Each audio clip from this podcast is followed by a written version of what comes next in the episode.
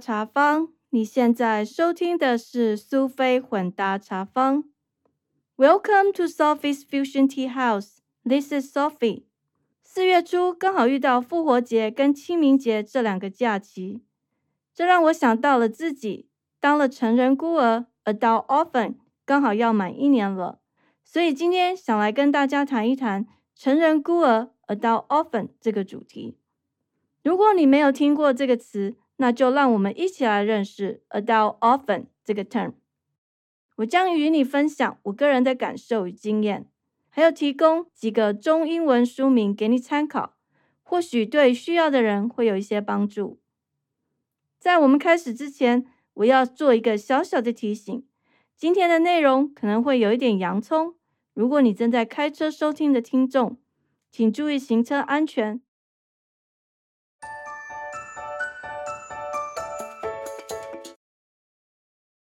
按照惯例，在我们聊今天的主题之前，让我们先听一下听众的留言。上一集十六集，Hello, my name is Change。美国人如何更改姓氏？走地方法院是被最接受的方式。有听众留言分享个人及朋友冠夫姓的经验谈。先让我们来听听他说了什么。听完你的第十六集的专辑改姓氏。啊，对我也没有，主要也是因为在美国待了很久一阵子了，所以如果后面还要再来改姓氏的话，啊，所有银行啦，所有的 credit 这些，再加上以往过往的这些工作经历啊什么的，这些就很难搞了，所以我老公也无所谓，就说不需要加或者不需要改。的确，我也有同样的感觉。为什么美国这么样一个民主开放的国家，对冠夫姓这件事，好像很多人还是很重视。当然，有的人觉得结了婚，他很愿意、很高兴的冠上夫姓，因为从此以后表示他们是一家人，对他们来说也是很 to be proud of，成为呃老公那一家的一家人这样子。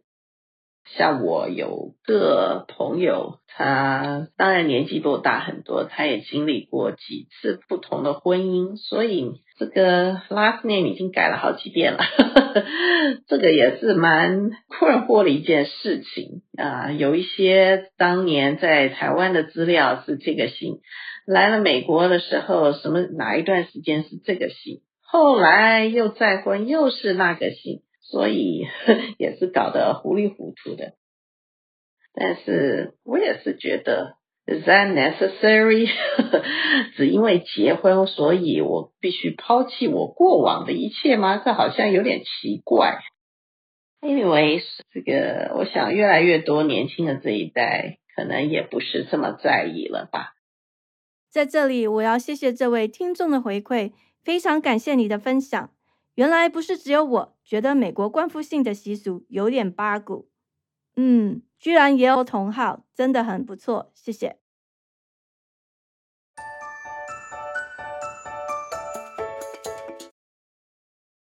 各位空中的朋友，感谢你的收听。今年比较特别，复活节跟清明节刚好差一天。复活节每一年都不一样，有时候是四月初，有时候到四月中。今年的复活节跟清明扫墓节就差了一天。我们都知道，清明扫墓节是纪念祖先与亡者、缅怀先祖、慎终追远的节日。那复活节是在纪念耶稣基督复活的事迹，在讨论永生，是一个充满兴奋与喜乐的节日。两个不同的节庆看起来好像不一样，其实又有蛮相似的意义。这两个节日让人想到了死亡与重生，或者我们可以说复活。所以我想到了成人孤儿 （adult orphan）。不知道你有没有听过 “adult orphan” 这个 term？我记得我在讲这个 term 的时候，我的小孩还用一个非常不屑的语气跟我说：“Do you know what does orphan mean? There's no adult orphan。”没错啦，一般人的印象就是。未成年的儿童失去了父母双亲，这就叫 orphan 孤儿。但是其实也有一种人，就是成年人，当他们长大成人之后，有一天父母双亲都离开了人世间，这个时候他们也变成了 adult orphan 成人孤儿。所以接下来我要跟大家稍微简单的摘要我今天要聊的内容。我们会聊到什么是成人孤儿 adult orphans，我会跟你分享我个人当成人孤儿的心路历程，我的一些感想，还有我疗愈的一些方式。最后我会跟大家提到几本中英文的书，他们会提到成人孤儿的一些哀伤跟困境。当然，你也可以把它转化为生命重生的力量。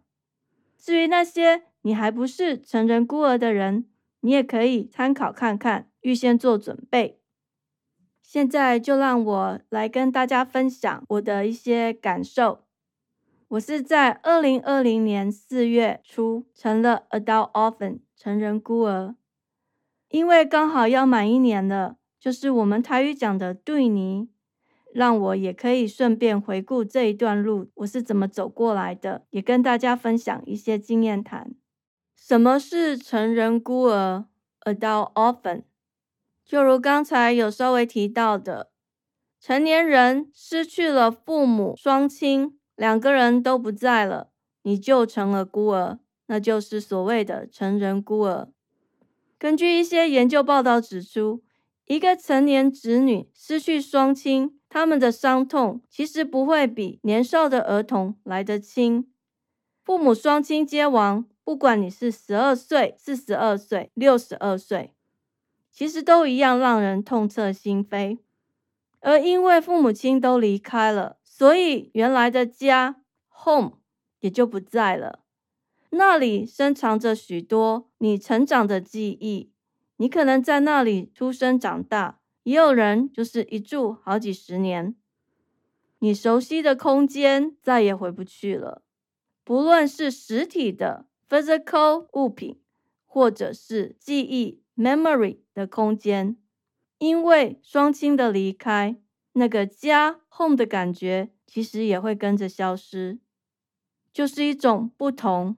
有些人会有很大的失落感，也有一种陌生感。当然，你常常会有。景物依旧，人事全非的悲伤。总而言之，就是不一样。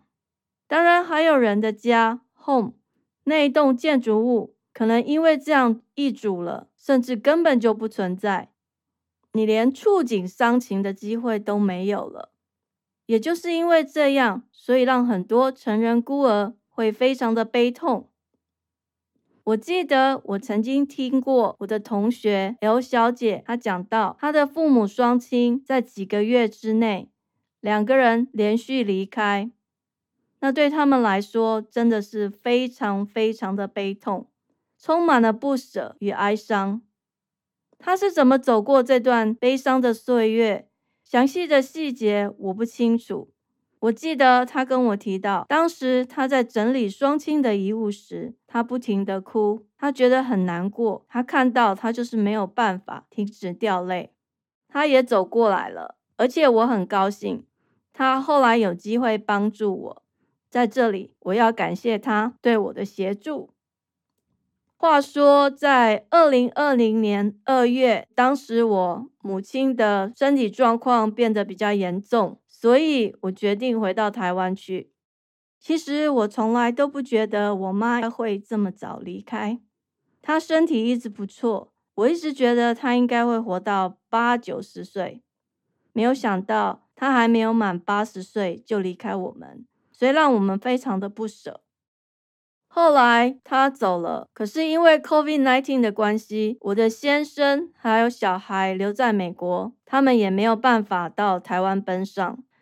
我前前后后在台湾待了三个月，最后办完丧事之后，嗯，又待了几个礼拜才飞回美国。在整理遗物还有办理丧事的这段期间，跟许多失去亲人的成人孤儿一样，那段时间忙着把事情做一个总结，虽然很伤心很难过，但是还没有到崩溃的阶段。整个情绪也还没有完全宣泄出来，在那个阶段，其实我并没有意识到自己已经成了一个成人孤儿 （adult orphan）。是到我坐上了飞回美国的班机，在飞往美国的途中，我才深刻的感受到：Wow, I am an adult often。台湾没有家 （home） 了。在飞机上，我瞬间惊醒，猛然发现一切都不同了，再也回不去了。我的先生跟小孩在美国等我，我安慰自己。我的家，my home，在美国。在飞机上，我非常感谢，也感激上苍给我这样一个机会，让我搭上飞机飞越太平洋。那一趟旅程就像是一个生命的转换站，我进入了哆啦 A 梦的随意门。当我下飞机之后，我就会是人生的另一个起点，重新开始。我安慰自己。也很庆幸，跟我的兄弟姐妹比起来，我透过那一趟旅程，我可以逃离现场，不用睹物思情，我的人生可以重新转换，重新开始。回到美国，与先生、小孩聚首，在 COVID-19 严峻的疫情之下，我的成人孤儿 （adult orphan） 的感受却更深刻。当时我深刻的觉得自己就是孤儿。没有依归，没有故乡的家，真的真的再也回不去了。那个时候，我常想，记得以前在中文学校或是其他地方，我遇到第二代或第三代的移民。当我问那些小朋友，他们有没有回去过台湾，有些人回答我没有。那个时候，我都会觉得很奇怪，或者是很惊讶，我心里面很感慨。为什么他爸妈不带他回去呢？后来我终于明白，其实爷爷奶奶都走了，没有家，回不去了。难怪他们没有回去过，所以现在我也不会觉得很奇怪。我想一些住在美国的华人也可能有类似的经验吧。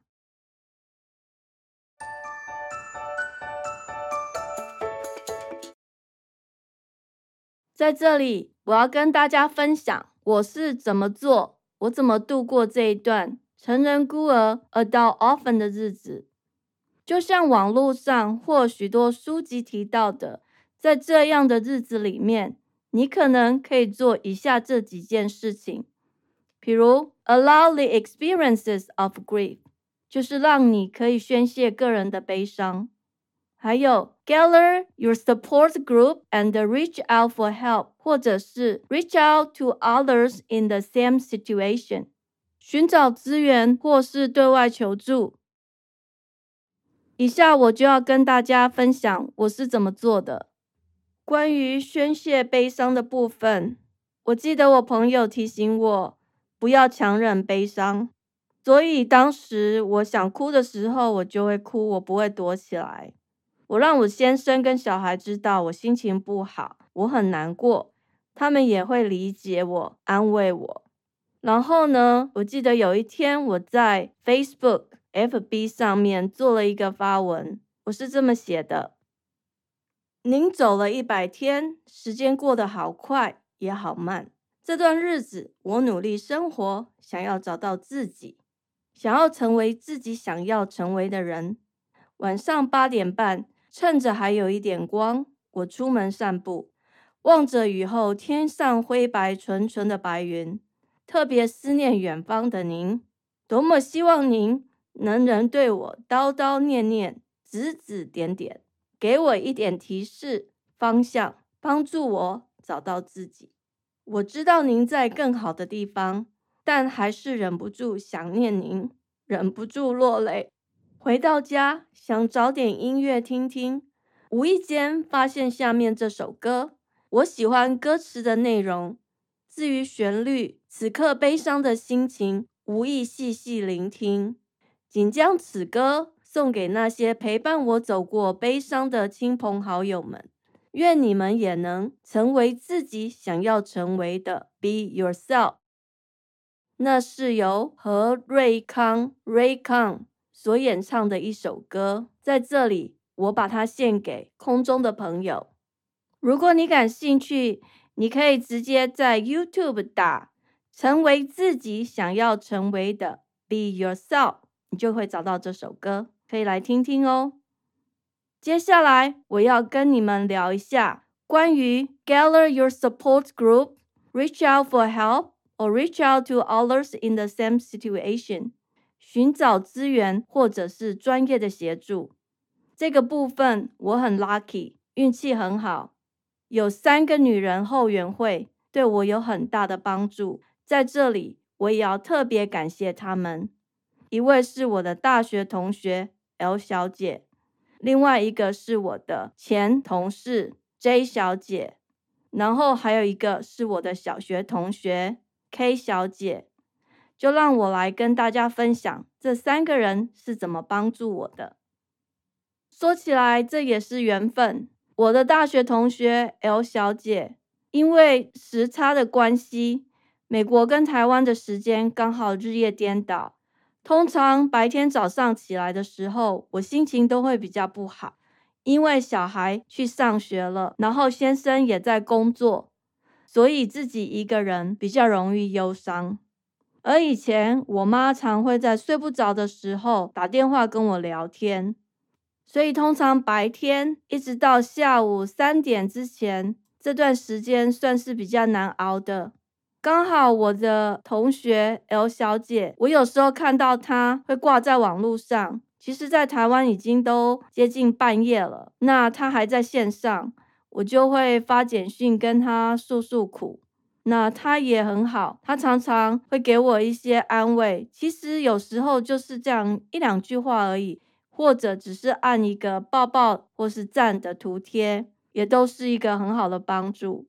那因为他曾经失去了双亲，所以他也跟我分享他个人的经验。他跟我提到，第一年其实是最难熬的。我不知道他当时是怎么走过来的，但是我真的非常感谢他对我的帮助与安慰。另外，我要特别提一下，其实我很羡慕他有一个老家的祠堂。他跟我说，过年过节的时候，她们姐妹都会一起团聚，那里就是他们共同的家，home，有他们共同成长的记忆。这个部分我特别羡慕。可惜我们家没有祠堂。不过我想到我妈妈的家人，特别要感谢我的小舅舅、小舅妈。在我外婆去世之后，舅舅把他的家当做族人聚会的地方。许多舅舅、阿姨、表哥、表姐遇到了一些年节，或者就是平常的时候，大家都可以到那里去，所以让他的这些兄弟姐妹们有一个可以回去的家。可能也是因为这样，所以他们感情比较好，也减少了成人孤儿 （adult orphan） 的感伤。再来，我要提到我一个老同事 J 小姐，她也是我强力的后盾。她介绍我做一些另类疗法，调养身体，也算是我的心灵辅导老师。她常常鼓励我，她建议我要感受悲伤，要适度发泄。她也分享她的个人经验，特别当我母亲刚去世、出殡之后。我曾经到他家去住了几天，那几天他陪我度过最初的伤痛期，然后他比如说教我一些怎么样放松心情的方式，怎么样做呼吸调养，都非常有帮助。到我回到了美国之后，他也一直透过 Line 跟我联络，他常常鼓励我，最重要的是他提醒我，他告诉我我有多棒。因为他跟我曾经在两家媒体待过，他对我有一定的了解。其实我很久很久以前就有想过，想要自己做一个 podcast 的节目，可是一直没有动作。刚好遇到我妈去世之后，我跟朋友在台湾也聊了蛮多的。我回到美国之后，这个 J 小姐她一直鼓励我。也因为他的支持与鼓励，我终于采取了行动，做了这个苏菲混搭茶坊 （Sophie's Fusion Tea House）。我很感谢他这个幕后推手。最后一个支持的后盾是我的小学同学 K 小姐，这是一个很离奇的重聚经验。我记得我要离开台湾的前两个礼拜，我打电话去给他，他不在，是他妈接的。我们已经十几年没见面了，但是他妈知道我是谁。我请他妈告诉他打电话给我，可是我这个同学他当时很忙，他一直都没有跟我联络。就在我要上飞机的前两天，他突然打电话给我，我跟他说我过两天就要离开了。他说：“哇哦，还好我有打给你。”所以我们就匆匆忙忙约了吃晚饭，就在我们住家附近吃晚饭。那一天我们聊得很高兴。吃饱之后，我们从基隆路敦化南路口边走边聊，边走边聊，仿佛要把过去十几年来没有在一起的时间把它一次补齐，然后讲了很多事情。我们走到了二十四小时的成品书店，那个时候刚好遇到成品敦南熄灯倒数计时的活动，我记得那个时候是倒数十一天，一个多小时。我们还在那里拍照留念。我们在书店逛了一下，他介绍我买了一些书，让我带回美国来看。到现在，我每天睡觉前都会把那些书重复拿出来看。其实已经看了好几遍了，可是这些书每一次看都有不同的收获。那我这个朋友，他刚好也是一个夜猫子。所以就像我前面讲的，美国跟台湾时间刚好日夜颠倒。有一阵子，我常常发简讯给他，他都是立刻回应，因为那个时候刚好是台湾的晚上时间，他这个夜猫子都有看到。我很感激他的及时回复，带给我很多安慰与疗愈。我这个同学，他也是一个瑜伽老师，所以他也介绍我做一些瑜伽。那我有时候这里痛那里痛，他就会建议我。可以做哪些瑜伽帮忙我舒展筋骨、治疗我的疼痛？他也会分享一些音乐帮助我心情安定，还有网络上的一些演讲。在这三个女人后援会的帮助之下，我慢慢慢慢的走出失去母亲的伤痛，成人孤儿 （adult orphan） 的感觉比较轻微一点了。我不敢说我已经完全走出这个嗯失去双亲的刺痛，但是我已经比较健康的在面对，然后也在寻找我自己。当然还有我的亲人，我们彼此互相加油打气，彼此关怀，这都很重要。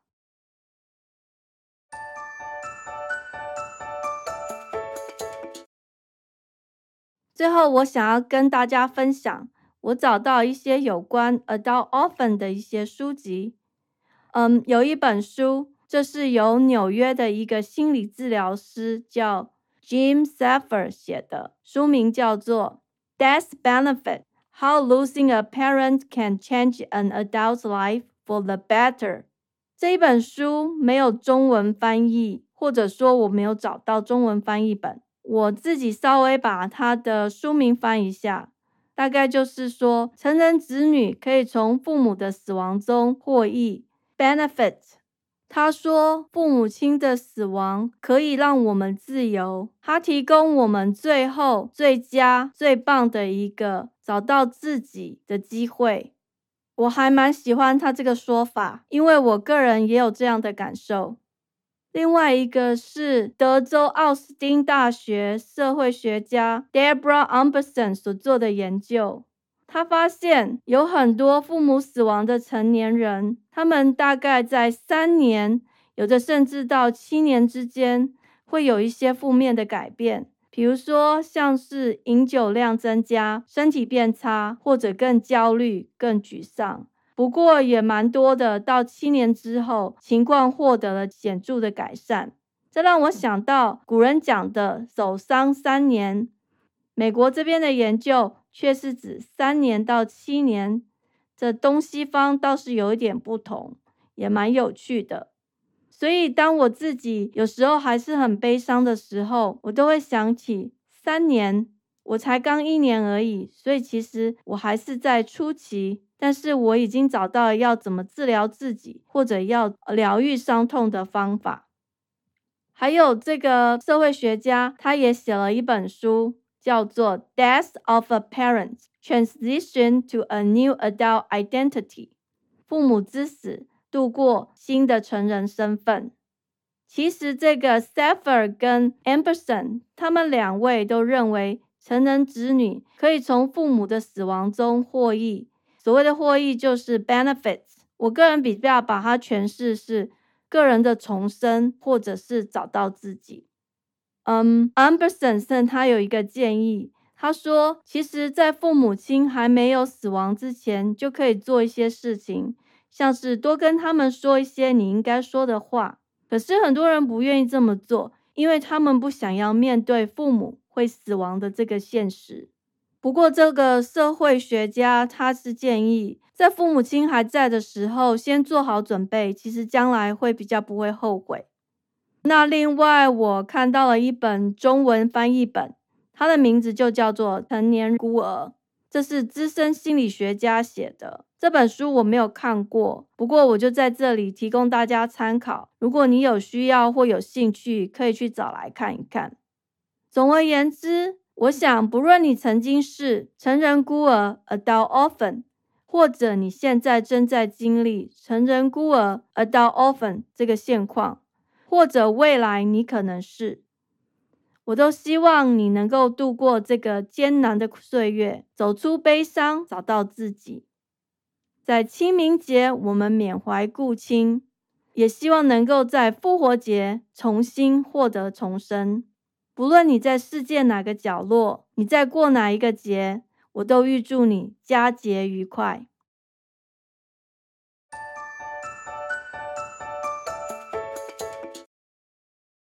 时间过得很快，我们的节目又到了尾声。感谢您的收听，希望你喜欢今天的内容。苏菲混搭茶坊 （Sophie's Fusion Tea House），让我们活在当下，健康开心做自己，找到你喜欢的人生。